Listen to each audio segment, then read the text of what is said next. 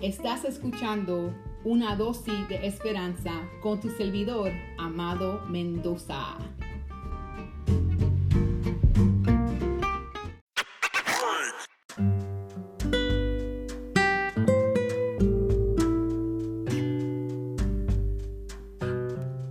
En ese día yo estaba pensando sobre el poder de las buenas memorias, de los buenos recuerdos. Y estaba pensando lo interesante que es que cuando viene un recuerdo a nuestra vida de algo bueno que le ha sucedido a uno en el pasado, eso tiene el poder para libertar a uno de la situación incómoda que uno se encuentre en ese momento. Por ejemplo, si uno se siente asustado, si uno se siente preocupado, uno recuerda los consejos de un padre o de una madre o de un ser querido invirtió nuestra vida y esa buena palabra, ese buen recuerdo tiene la habilidad para rescatarnos del hoyo en que nos encontramos. Jesucristo entendía esto muy bien. Cuando nos dijo en San Juan capítulo 16, versículo 33, Él dice esta palabra. Estas cosas os he hablado para que en mí tengáis paz.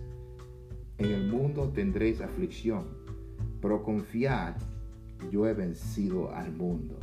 Si hay algo que nosotros entendemos que en este tiempo que vivimos hay mucha preocupación, hay muchos problemas y hay tribulaciones personales y también uh, situaciones globales. Pero Jesucristo dijo, en medio de estas tormentas de indiferencia, en medio de esta tormenta de preocupación, confiad que yo he vencido el mundo. En otras palabras, recuérdense de que yo vine al mundo, recuérdense de que yo vine y los rescaté, recuérdense que este no es el fin, que hay un mejor porvenir. Esta es la dosis de esperanza de este día. Cristo venció el mundo. Cristo venció el mundo, por tanto, vamos a confiar en Él.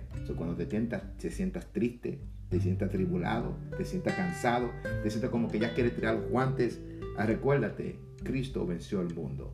Esa es tu dosis de esperanza en este día. Que el Señor te bendiga.